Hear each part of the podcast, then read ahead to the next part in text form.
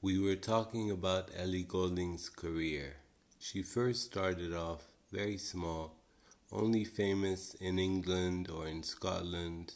She's a British artist, so she was just famous a little bit in Britain.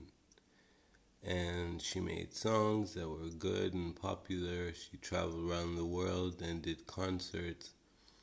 But it was only until she did the song Love Me Like You Do for the movie Fifty Shades of Grey that she became an international pop star.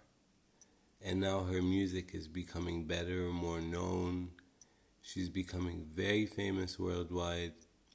And her and Anne Marie are the two most famous British singers now in England. Also Adele, but I mean, Ellie Goulding's gotten very, very famous very quickly, and her music is just amazing. It's it's relaxing sometimes, sometimes it's good dancing music. It's really interesting.